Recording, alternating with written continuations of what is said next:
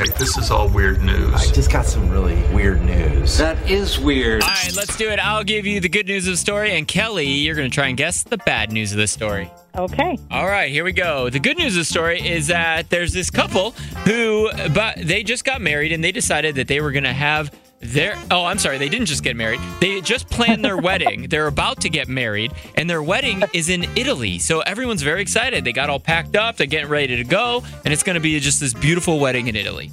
What's the bad news of the story? They don't like to fly. Oh, that would be very nerve wracking going into your wedding in Italy, wouldn't it?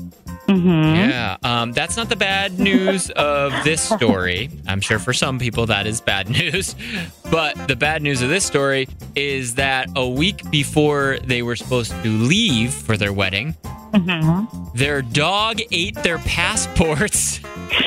Ouch. yeah, uh, I couldn't imagine planning all that, then coming home and seeing the dog had Hmm. Oh. just chewed him up. And so they only had a week left, but they were able to give it, get an emergency appointment at the passport Okay. agency. And so they were all good. They were able to make their wedding. But That is that is wonderful. Oh, and my- did, did the dog get a bone or I think the dog had enough to eat, to be honest. Hmm, Why? Why? If you have T Mobile 5G home internet, you might be hearing this Why? a lot. Why? Every time your internet slows down during the busiest hours. Why? Why? Because your network gives priority to cell phone users. Why? Good question. Why not switch to Cox Internet with two times faster download speeds than T Mobile 5G home internet during peak hours? Okay. Stop the whys and visit Cox.com slash 5G home for details. T Mobile prioritizes certain T Mobile phone users over home internet users during times of congestion.